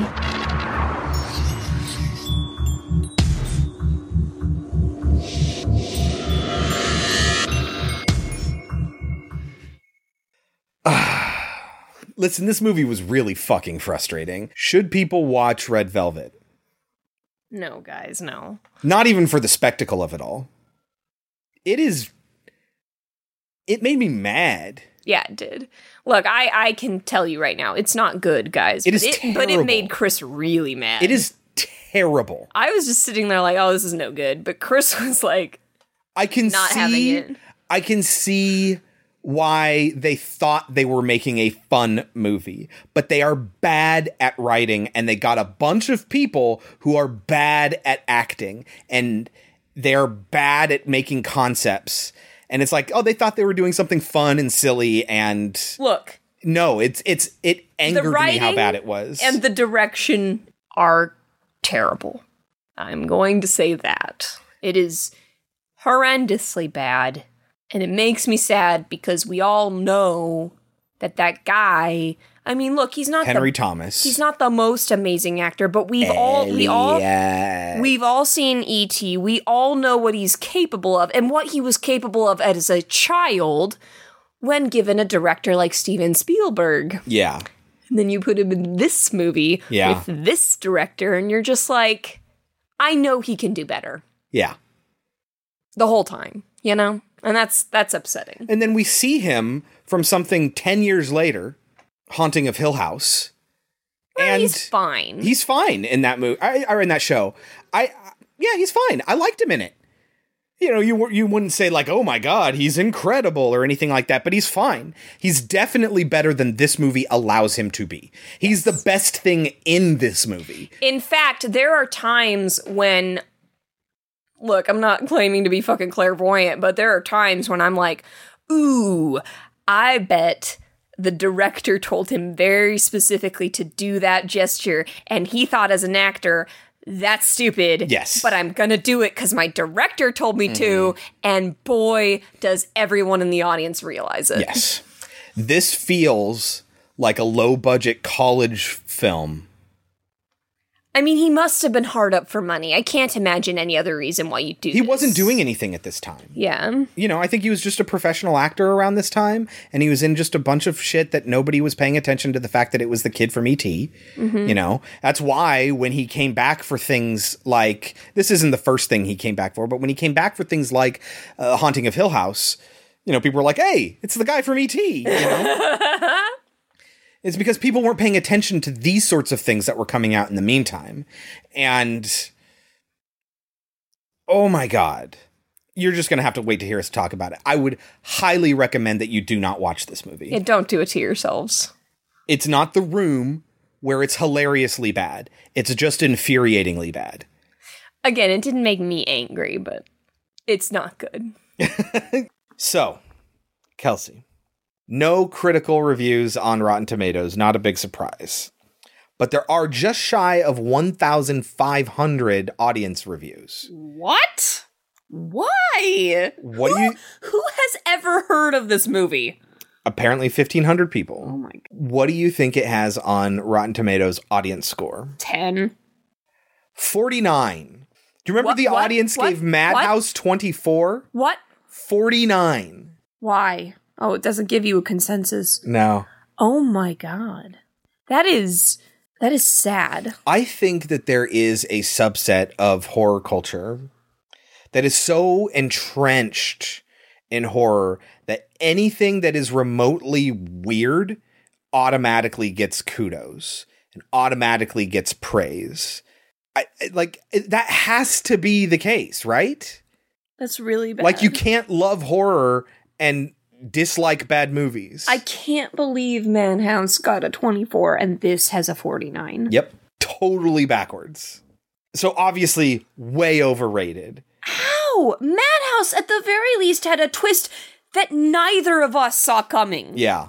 And this movie, was predictable through the whole entire thing, 100% predictable, that you hated every single one of the characters. Oh there was not a single likable character in the entire fucking movie.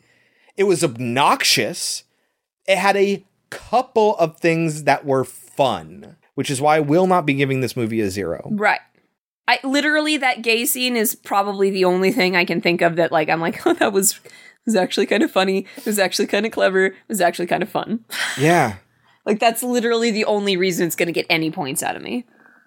I feel like that moment where like please don't think this is an indictment of your lifestyle if that was just the movie and this wasn't in the context of a story being told and it was just like we just see this killer going around doing this stuff and and that it was a slasher movie in that vein I might have liked this a whole lot more. Just Yep. take out Aaron, take out Linda entirely, and make it about this killer who is interesting Mhm. and funny. Mm-hmm. But no. So, what would you rate it? 10. I think 10's pretty good. I was going to say, do I want to go 15? No, no, 10's pretty good. I would say 10 as well. Please don't think this has anything to do with your lifestyle choice. I promise you I don't care. I wish I cared about anything. That's your 10% Yes. right there. That was funny and fun. This is just one of those movies where it's just some it feels like some bored people that think they're more talented than they actually are and a horror movie is the easiest one to make. I dare these people to make a comedy. I dare these people to make a drama. I dare these people to make a thriller. It's a little bit offensive to me that it seems that these people make horror because they think it's easy. um, I mean, horror and comedy kind of, they suffer from that. Yeah, They really suffer. they absolutely do. It, it- you're absolutely right. These two genres, they have, I mean, comedy and horror, they have things that people see and they're like, that's why people like it. And Uh-huh. then that they just shove it into their film and I like, could do that. Yeah, exactly. And it's like that's not at all why people liked that. Yeah. I thought the killer was f- creative enough. The whole taking Polaroids, it was silly. It wasn't Well- realistic, but in a way that, like, yeah, of course it's not realistic. You know about peeping Tom, right? Yes, where he kills people with the Taking camera. picture as he's killing uh-huh. them. So that was not a creative original idea. I guess that, but it's like built into his head, and the way that they do the cutaways whenever he takes those shots again made me think of Creepshow. Yes. but yeah, I mean, it's not absolutely devoid of charm, but it tried everything it could possibly try to make me hate it. And like I said, I would never have made it to the parts that we were like, that's that's fun. If we were just watching this on our own, we would have turned it off long before that point. Mhm. And I don't think that's an indictment of us. I think it's an indictment of this movie. Yes. Pretty pretty bad Mm-hmm. and it's upsetting that Madhouse, which is way better, Yes. doesn't get nearly as much praise as, as this this fucking piece of shit. That, that is absurd to me. I don't understand why anyone would have given this that high of a score. Taking a break from our bottom 10 of 2020 is my personal bottom 10. Just like last year, we will avoid spoilers. So if there is a movie that we've yet to see on this list, I won't reveal it at this time. Okay. Uh, we'll just burn through this. Uh, tied at 10th place is The Haunting remake from 1999. And I Still Know What You Did Last Summer from 1998, which I gave a 20 to both of them. Wait, these are your Bottom 10. bottom 10? Your 10th is at 28? 20. Oh, 20. And that tied Haunting and. I Still Know What You Did Last Summer, which was terrible. Do you remember I Still Know What You Did Last Summer? Vaguely. Remember when she is zip tied into the tanning booth and nobody fucking thinks to just turn it down Yep. or unplug it? Yep. Remember when that was a thing? That was a thing. Number nine was Cry Wolf, which I gave a 17. Number eight, Exorcist 2 The Heretic, which I gave a 15. And in a six way tie for number two, these are all movies I gave tens to Midnighters, The Turning, Red Velvet, Wer, and two movies which we have not yet seen on our list. Okay. And my number one, I gave a five to. But we also haven't seen it on our list. It is our number one. Okay. so Worst movie we covered in 2020 is my number one. Your yeah. bottom three. Yeah. Interestingly, that same movie on your bottom 10 Yes. It's tied for fourth place. So I'm So- harsher. Yeah. Oh, yeah. Well, I think in general, I think the audience knows that. Oh. Oh. Well, because we just did three movies that were tied for fourth place, we're only going to cover two more before we view your bottom 10. Okay. Coming in at number three from episode 153, September 14th, 1995's Candyman Farewell to the Flesh. It's Candyman 2. Candyman 2 was very bad. Rotten Tomatoes of 28. You gave it a 5. I gave it a 10 for an was average of 7.5. Insult to the original. It really was. And it just basically Redid the redid original. the original and not as Just good. made it worse. The first one is much more interesting. Yes. And we really liked the first Candyman. Yes. And so it was a real big bummer that this one was just as terrible as it was. So both Candyman 2 and Hatchet are in our bottom 10. That's one episode right there. No. Okay. Hatchet was in our host differential. Got it. It had an average of 20. Our highest scoring movie on this list was 16 points for Cry Wolf at number 10. Well, here's what we had to say at the time about 1995's Candyman Farewell to the Flesh.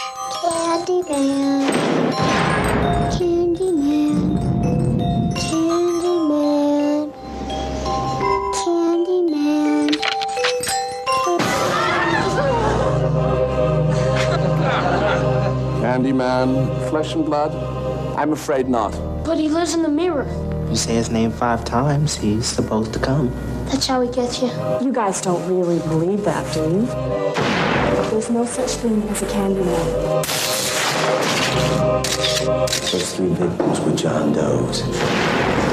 What if it's true? What if the Candyman does exist? You brought me here. And only God can save us. The terror in the mirror returns. Our journey begins. To avenge his name. Reveal his past. And fulfill his destiny. What do you want from me? Death is a return, you know. In a motion picture that ends what the first one barely started.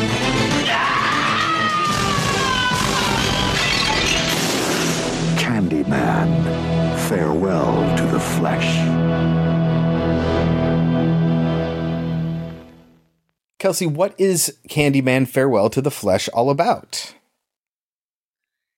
The his great he wants to impregnate his great great great great great granddaughter or whatever the hell it is. I don't think that's right. See, okay, so I think he wants to kill her. Yes, that Not- I not write that down. her. I'm like, why does he suddenly want to kill her? Yeah, because he's not trying to seduce her. That's what he was doing in the first movie. That's a difference. In the first movie, he thinks he happens upon this woman who is the reincarnation of his original love, right? In the third movie, they make it worse. So in the first movie, it's just this is the forbidden love between a black man and a white woman. You see, a black man can't be with a white woman and he has to die now. And it's this whole thing. And it's a pretty good sort of legend uh, that informs modern society. Like there's, you know, it's saying something about race in the first movie. In this movie, instead of stumbling upon the reincarnation of his love, he stumbles upon the descendant of his love for no good goddamn reason, like in a completely different city, but the whole fucking thing plays out almost exactly the same. Mm-hmm. And except now, white people get to take the legacy of the Candyman, whereas the first one, you know, it was it was about an interracial love story originally, and it was trying to kind of continue that, but it's really about black oppression and the results of that oppression generations later. This now is that oh no, now the white people get to take that too. like it makes it worse. but it's effectively the same thing but worse. That's just all you it's everything about this movie is the same thing as the first one but worse. Mm-hmm. That's what you need to know. and that kind of tells you whether or not you should watch it as well. Yeah. Maybe watch it if you're really, really hankering for Candyman No. content No, before the next one comes out. Just rewatch the first Yeah, one. totally. 100%. Just rewatch the first one. It's the first one, except in New Orleans now. yeah. That's it. Mm-hmm. It's kind of a bummer. Mm-hmm. Everything is wrong in this movie. Like, when will this movie fucking end? Oh my god! Like, at one point, he's like, the choice is no longer yours. And I was like, I shouldn't have made the choice to put you on. Uh, but then we get the very end, and the last scene is even worse. What happens in the last scene, Kelsey? We find out that she has a daughter named Caroline, which I'm like, okay. And then Caroline's like, I'm gonna say Candyman four times in the mirror, and then my mom's gonna stop me in the fifth time. Nobody understands why. why does she know this? And she's just like, shh, go to bed. yes. Your daughter almost summoned Candyman. If he either he can't be summoned and then you shouldn't be worried, or he can and you probably shouldn't just say go to bed because she's going to try again. And why would you have a mobile with sharp glass hanging dangling above your daughter? yeah. And if you think Candyman might be a problem, why would that glass be a mirror? Right. Why would you have mirrors anywhere in your house? Agreed. Let alone with uh, uh, hanging above your daughter, and you know she might say his name Stupid. because it's trying to be creepy. Did This we ever actually stupid. say outright that the reason the dad called Candyman is because he found out that his wife, Veronica Cartwright, is a descendant of But why would that matter? Candyman? Why would you want to talk to? Why do you want to confront right? him? Why would that bother you so much? Why do you care? Because apparently they care about an urban legend in Chicago. This movie is so dumb. So dumb. Do not see it. Absolutely. We've just told you everything you need to know about this movie. And I sincerely hope, since the bar is so low now, that Day of the Dead is better. But if we're being honest, I'm not hoping too strongly. I, I'm not getting my hopes up. You know what I mean? Mm-hmm. Did you know that since this was around 1995, they had to take down some of the marketing for this movie because it was about a black man that looked vaguely like O.J. Simpson stalking and killing a white woman? Wow. That was a thing. Oh my god. Roger Ebert's review is actually pretty good. You should read it.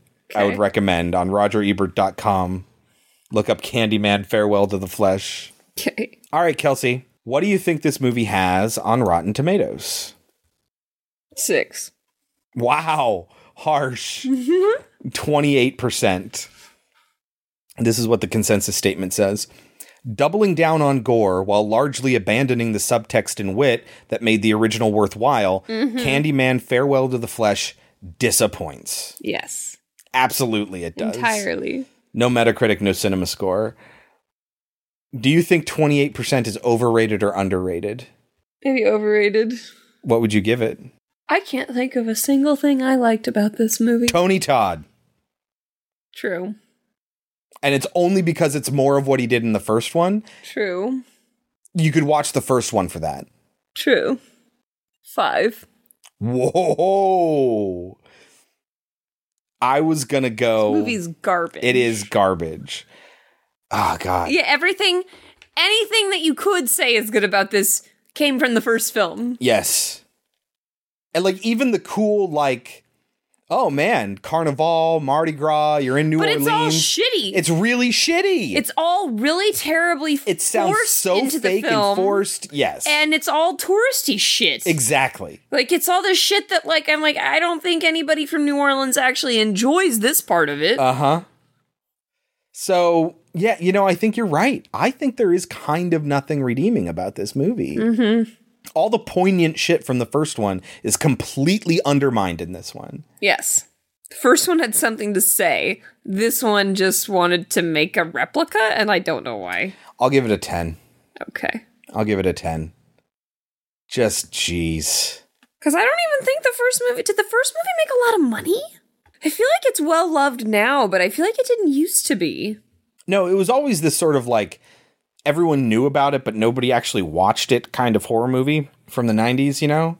Yeah, I mean it made it, it made a lot of profit, I would say. It was a six million dollar movie that made just shy of 26 million. Oh wow, okay. So re- in relation to its budget, it made a lot of money. That was the original.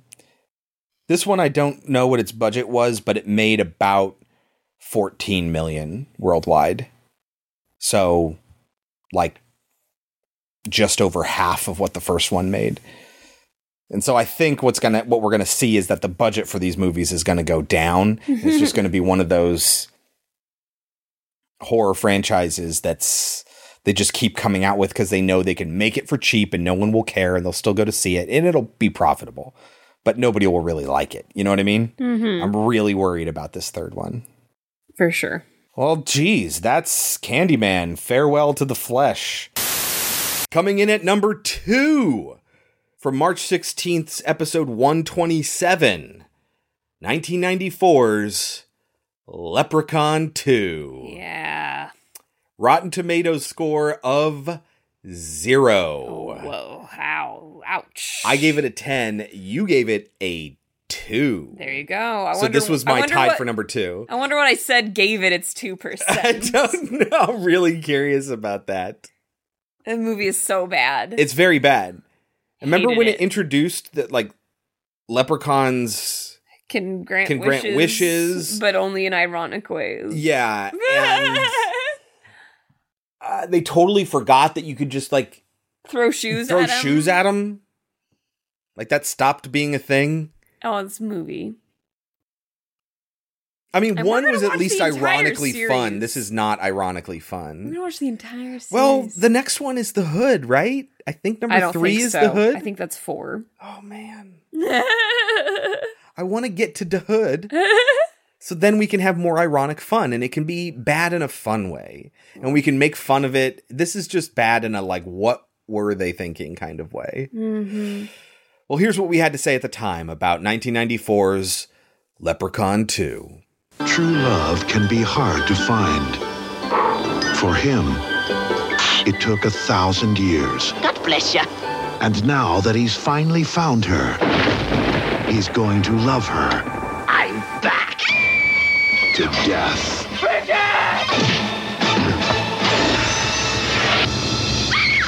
Leprechaun 2. Kiss me. I'm Irish.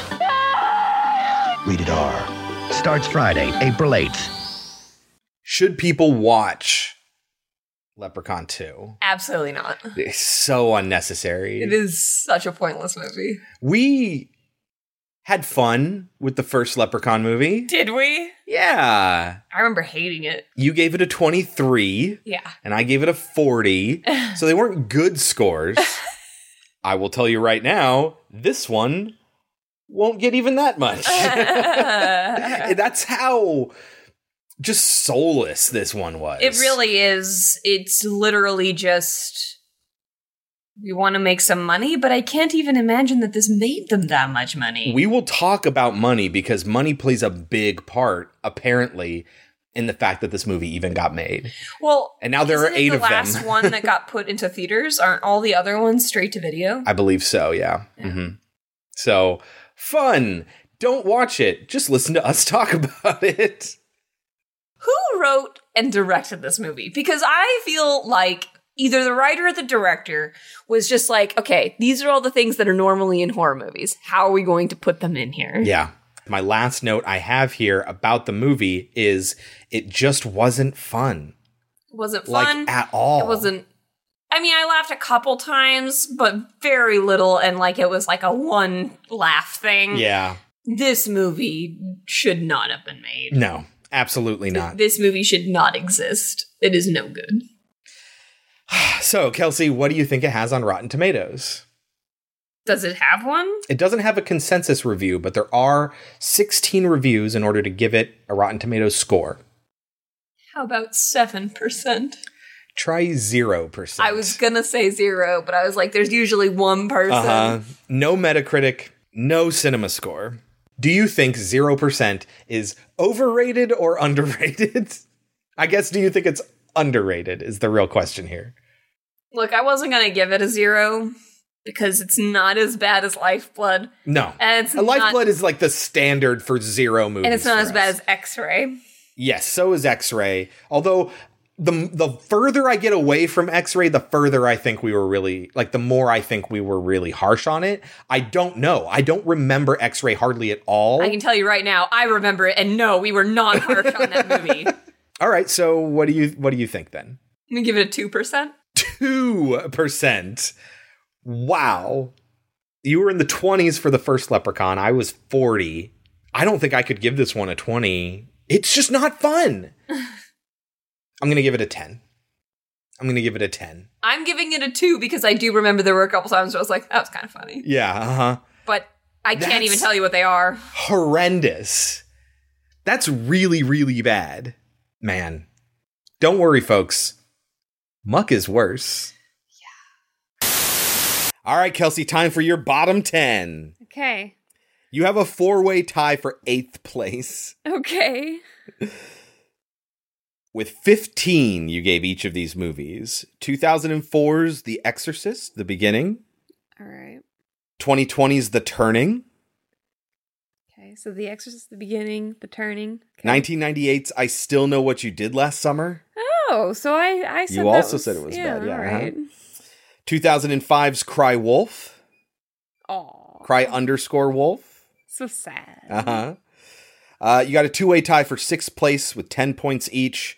2017's Midnighters, 2008's Red Velvet, Yeah, hated both those movies like angry mad. a tie for fourth place at six points. 2016's Dead Awake, and our number one worst movie of the year, Dead Awake. Oh, oh, so what number? Four. The number one that we both picked is your my number number four. four. Yes. Okay, and it matched Dead Awake. Yes. It's funny because Midnighters and Red Velvet made me so mad. But when I think about Dead Awake, I'm just like, God, that movie sucked. But I'm not mad about it. Yeah. Uh-huh. Uh, well, let's see if you can guess what your number four is because your number two tied at five points each. Exorcist 2 The Heretic and Candyman Farewell to the Flesh. Sequels. Oh, yeah, because your number one at two points is 1994's Leprechaun 2. So I thought Leprechaun 2 was worse than whatever we both picked. At number one. I wonder why you Any didn't. guesses? You gave it a six. No idea. The thing is, is that with this one, we both agreed it was very bad. And we were very close together. You gave it a six, and I gave it a five. But before we get to that, just one real quick honorable mention. We've already talked about it. Just missing the top 10 at 17.5 average rating from the two of us was 98's I Still Know What You Did Last Summer. It was on both of our bottom 10s. It's just we scored some other movies really low. so guesses, do you do you, I don't even know if you could even recall that we covered this movie. And to be honest, I'm not entirely clear on which one this is. I know. Can you, believe it? I know when you tell me the title, I'll know exactly what you're talking about. But I, I have no guesses. From March 16th, so early on in the year, episode 127, 2015's Muck. Yeah, but I was thinking that when you said March, it was like, well, obviously it was uh, one of our our Leprechaun movies, so it was Muck. Which one was Muck? I don't remember anything about it, but it's about See an what I evil mean? leprechaun. See what I mean? It's about an evil leprechaun, but I don't remember. Because the one with the red eyes was that the one from with what's his name and his wife got lost on Black Friday? That's that's Red Clover. that was the one with the red eyes. That's Billy Zane. Now this one is the one they're like Killer Hillbillies and Kane Hodder is one of them. And they go to this they're they're a bunch of, you know, young 20 somethings and they're in the middle of the swamp and they find a house and there are these like topless hillbillies painted white. See what I mean? Are you telling me that there's nothing about a fucking leprechaun? nothing about a leprechaun. Then why did we watch it on St. Patrick's Day? We didn't. We watched it after St. Patrick's Day. No, we watched it with Leprechaun too. Oh, is it just that they were celebrating St. Patrick's Day when they got lost? Maybe. I definitely thought it was about a leprechaun though. After narrowly escaping an ancient burial ground, a group of friends find themselves trapped between two evils, forcing them to fight, die, or go back the way they came. Oh, yes, and there's some sort of evil in the swamp, and at the end of the movie, they're wading through the swamp and like the girl gets pulled under or something like that, and that's how the movie ends. And they intended to make it like a trilogy, and I don't remember if they did or not. I was like, oh my god, the fucking arrogance of Aren't you thinking of I think you're thinking of um Hatchet. no. Hatchet That's is how about Hatchet dies. Yes, Hatchet is also Kane Hodder playing the he has the axe. Yeah, and it thing. turned, they made it into a trilogy. There's two other ones. I think they actually made a fourth one. Shit. What the fuck is wrong with this movie? Muck is about a leprechaun. No, I am talking about the right one. After narrowly escaping an ancient burial ground long forgotten and buried underneath the marshes of Cape Cod, a group of friends emerge from the thick, marshy darkness, tattered and bloody, lucky to be alive. It starts in media res, and one of the three movies was going to be a prequel, I think. They have already lost two of their friends in the marsh, presumably dead. Like when the movie starts, they stumble upon an empty Cape Cod vacation house alongside the foggy marsh and break in to take shelter. Whatever was in the marsh is still after them, and soon after, one of them goes for help. The rest of the group learns that the evil in the marsh is not the only thing that wants them dead. Something worse, something more savage, was lying in wait just outside the marsh, in the house. What happens next is unspeakable, horror that cannot be seen. These unlucky travelers spend their St. Patrick's Day trapped between two evils, forcing them to fight, die, or go back the way they came. And Kane Hodder's name in this movie is Grossum Crudel. Remember that? Grossum Crudel? I don't. I that sounds familiar. I don't remember this movie at all. One of the guys goes to get help and he ends up going to a bar and like he just hangs out at the bar for a while. That sounds vaguely familiar too. Don't watch it, guys. A car gets flipped over and lands on top of somebody, squishing them. Yeah, we hated this so much we erased it from our brains. Yeah, don't watch it. Holy shit. I vague like ever so vaguely remember this movie, but I do not remember too many specifics. And if Kelsey can't remember, that's a real big problem. I remember weird random shit, but if we're talking about movies, Kelsey remembers them much better than I do. Yeah. So this is saying something just how bad this must have been that it just did not stay in our brains whatsoever. That's why it's number one. I was counting on you to know because I was like, Muck, I, I made a point. I'm not going to look any of them up. If I don't know it, I don't know it. And you're going to have to remind me. And then you couldn't. That's just our number one worst movie of 2020 No is memories. Muck, and we have no memories of it that we didn't have to refresh ourselves on. Man, that is really, really bad. Fuck that movie. Here's what we had to say at the time about 2015's Muck. There's no place like home. There's no place like home. There's no place like home. There's no place like home. I sleep in the evening. We're stuck in this bloody house. I get no sleep. With no phone. day. No weapons. And you know damn well that as soon as you say everything's fine, we're. F- What was that? Do something! You're doing something! Do something else! I have my wallet, I don't have my keys, and I got a bunch of internal bleeding. You're bleeding everywhere. All right, so it's not so internal. I like this shovel. It's an horror movie. There are five, there's way too many of us left. Textbook, dude. You're a goner. Everyone dies. End of mock. The lucky ones are already dead. Ah, written and directed by the same person, would you believe it? Steve Walsh, starring Lachlan Buchanan, Puja Mohindra, Bryce Draper, and of course, Kane Hodder as the iconic Grossum Crudel.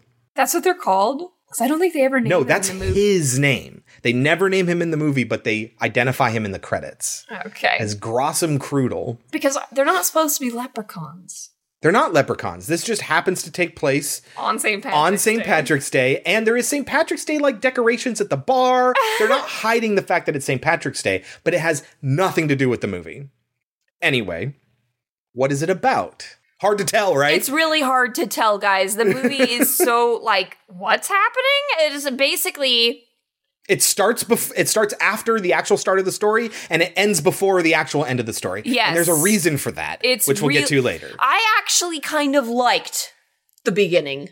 I How was they like, don't tell you what yeah, originally I was happened like, to them. This is interesting. This is Uh-huh. different, and then it just gets terrible. I and I remember. Remember, I said to you, I was like, I was literally just about to write that the beginning was pretty good. And then something happens and it just turns to shit and it does not ever get any better. And it just stays bad the entire movie. And it's so awful. so Don't see it. I mean, the, hold on, we're not there yet. Effectively, the story is a group of people who are out in the marshes get attacked by these Fury Road people. yes, exactly, wannabe Nux or whatever Was they this are. after or before Fury Road? it was around the same time. Because they look like they're straight out of that. The first time you see one, Yeah, it's the same year. The first time you see one, Chris was like, "That was kind of cool," and I turned to him and I was like, "I thought that was the guy from It was Skins." Nux. Yeah. Tony from Skins. As- What's his name? as somebody in Fury Road. Nux. He's Nux in Fury Road. His name is Nux. Yeah. Oh. It's what's on his brake pedal or something like that on his car. Anyway. So yes, they What a lovely, lovely day. I liked that movie. They get attacked by these white like painted white folks with, With scars red- and stuff like that. With red, just like in Fury Road. And They stole it. I'm 98% sure they stole it. But it, it came out in the same year. But this one was probably t- it- actually I know this one was filmed in 16 days, so they turned it around real quick. I'm sure they probably already knew about it. But anyway, they're attacked by this tribe of people who live near the marsh but won't go in the marsh Because there's something because there's scarier something in the scarier marsh. in the marsh. Folks, you never find out yeah, what's you in never the marsh. find out what it is. I was sitting here like, do we remember what it was? I don't remember. But again, there's a reason for that, and it's stupid, but we will get to it. Because they ran out of money, I'm sure. No, that is Oh. not the reason. but this is a very low budget movie, and they accomplished a lot with very little money. Well, it's a bunch of. Okay. It was also apparently very dangerous. It is a bunch of porn stars getting naked. Yes. Like so that- this is the should you watch it? It's four dollars to rent and six dollars to buy on most services. I think I still just rented it because I was not interested in it at all. It stars just I'm it's a, a Playboy playmate and a bunch of women getting naked, the camera focusing on asses and boobs, the entire goddamn movie. It was screened for the first time by Hugh Hefner at the Playboy Mansion. this is the caliber of movie that we're talking about. The about. first time we see a girl get naked, I was like, "Is this turning into a porno?" Like, I was like, "Oh shit!" It did we tell our did we tell our listeners to watch a porno? Like a and it's not. softcore? It's not. It's not. But it it certainly feels like it. it feels like and we've we've done other movies that felt like this before it feels like a movie that you know a bunch of porn producers directors and stars decide they want to make a non-porn movie and hell let's make it a horror movie and this is what came out of it that's it kind of feels like that it is bad do not watch it do not give them money. Do not encourage them because apparently this was based off of a Kickstarter pitch and that's how they got money to make the movie. oh my god. People gave them money to see to what to to make, make this, this. movie. That's nuts. And yet there's people who are starving on the streets who could have used that money to survive. But no, we gave it to this. It is not it is not a 0% and we'll get there why it's not a 0%, but it is desperately close. Very close. Do not see this movie. These movies are probably definitely going to be on our list. Oh yeah, uh, both of The these of both of these will be on the worst of 2020. 2020. Yeah. What do you think it has on Rotten Tomatoes? 7 reviews. Zero. 0%. So that's why I'm like, why the fuck are they making another one? It has no official score on Metacritic since it only has 2 reviews and they require at least 4 reviews to build an average. But those reviews are a 10 from the LA Times who said, rather than evincing any expertise or affinity for the genre, Walsh's effort seems glib and hollow. And a zero from the Village Voice, who said, Muck pairs a repellent concept with amateurish dialogue, acting, editing, lighting, and pacing. Those two scores come out to an average of five. It, of course, does not have a cinema score because it wasn't released in cinemas. Do you think it's overrated or underrated? At a zero, Yes. I'm going to say underrated. Really? I'm going to give it a 6% 6%. because it did make me laugh a couple times. Yes. I liked Billy. And I gotta say, I thought the timing thing was interesting. I will give this a five. Okay. That's what I wrote down. Oh, this is a five movie through and through. Not quite terrible enough for a zero. No. But dangerously close. Very. Because there are a few things. Occasionally there's a line that makes you laugh in a delivery. Billy's delivery was occasionally good. Troit could even be funny sometimes. Yes. And he was kind of badass as the hero in a fun sort of shut your brain off way. but that's how bad this movie is that these good parts about it only get it up to a five and a six for Kelsey and I. Yes. It, oh man. it was really bad, guys. Don't watch this movie. No. Don't do it. All Don't right. give them any reason to think they need to make a second one or a third one. they just thought it, it's just an excuse. Starting a, a story in media res sounds like it could be clever, it could be good, but it's a trope that's relied on too much because people don't know how to start a story without a, a hook. Like it's a James Bond movie or something like that, you know, and then they do the hook, the action stuff, and then they start the movie. It's like, well, it's just because you don't have any confidence in your storytelling abilities is what it really is. And that's all it is is they didn't know how to write a beginning they didn't know how to write an end and they wrote it off as just eh we'll make it a trilogy and then this is the middle one because we're doing fun stuff with time. I think that was only because they didn't know how to start or end this movie. Probably. and they're like ah we'll leave it for later. And those are our top 10 bottom 10 worst movies that we covered in 2020. Uh, I hope we didn't upset anybody by bagging on their favorite movie or whatever, or make people think that we hate independent horror movies, because that's absolutely not the case. Just, you know, bad movie bad, and we're not going to lie about it just because it's an indie movie. Yeah. I don't know why so many people just want to hear, that was fine. Oh, it was fine. Yeah, I don't know why you uh-huh. want to hear that. when we like movies, we don't get as much hate, but when we dislike movies, We're super honest. people get really upset. And if you like it, instead of just getting mad that we don't like it, why not try to make your argument for why you like it? Yeah. And people just just upset. But whatever. Whatever. We're going to we're going to rate the movies what we want to rate them and that's what makes this our show. The top 10 list again is number 10, 2005's Cry Wolf, number 9, 2016's Dead Awake, number 8, 2013's Wer, number 7, 2020's The Turning, tied for fourth place 2017's Midnighters, 1977's Exorcist II The Heretic, and 2008's Red Velvet. Third place, 1995's Candyman Farewell to the Flesh. Two, 1994's Leprechaun 2, and our number one worst movie that we covered in 2020, 2015's Muck. You will find links to all of those episodes if you want to listen to them and hear more detail about what we thought about these movies and go over the plot. If you want to hear the plot of Muck, click on that link down below. They are obscured with shortened links, so we wouldn't spoil it for you, but they are in the order I just recited right now. Uh, so check those out if you're curious.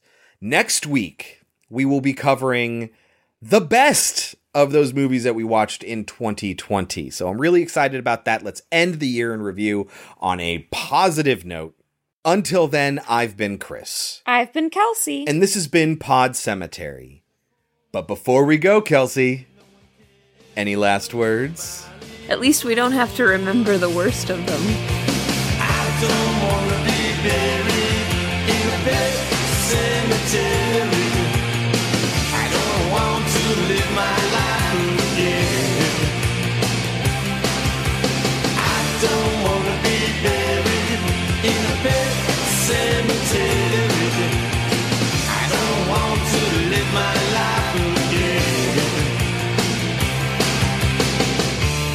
Addicted to the sacred place. This ain't a dream, I can't escape.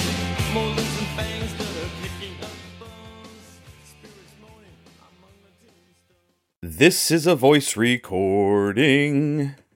Can you say something too? I have no idea what we're going to talk about. Okay. Coming in at number eight from episode 142, June 29th.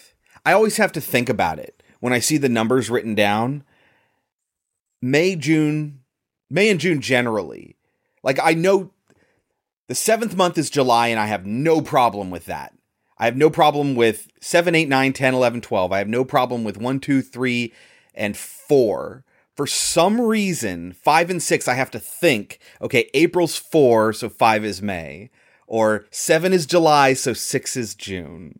Interesting. I don't know why, but that's the way my brain works. That's what's happening inside my brain when I think about those dates. Anyway, there is a three way tie for fourth place coming up after seventh place. Yeah, okay, just making sure I did the math right there. Okay. The first one from episode 160. Oh, shit. I didn't we didn't talk about the turning.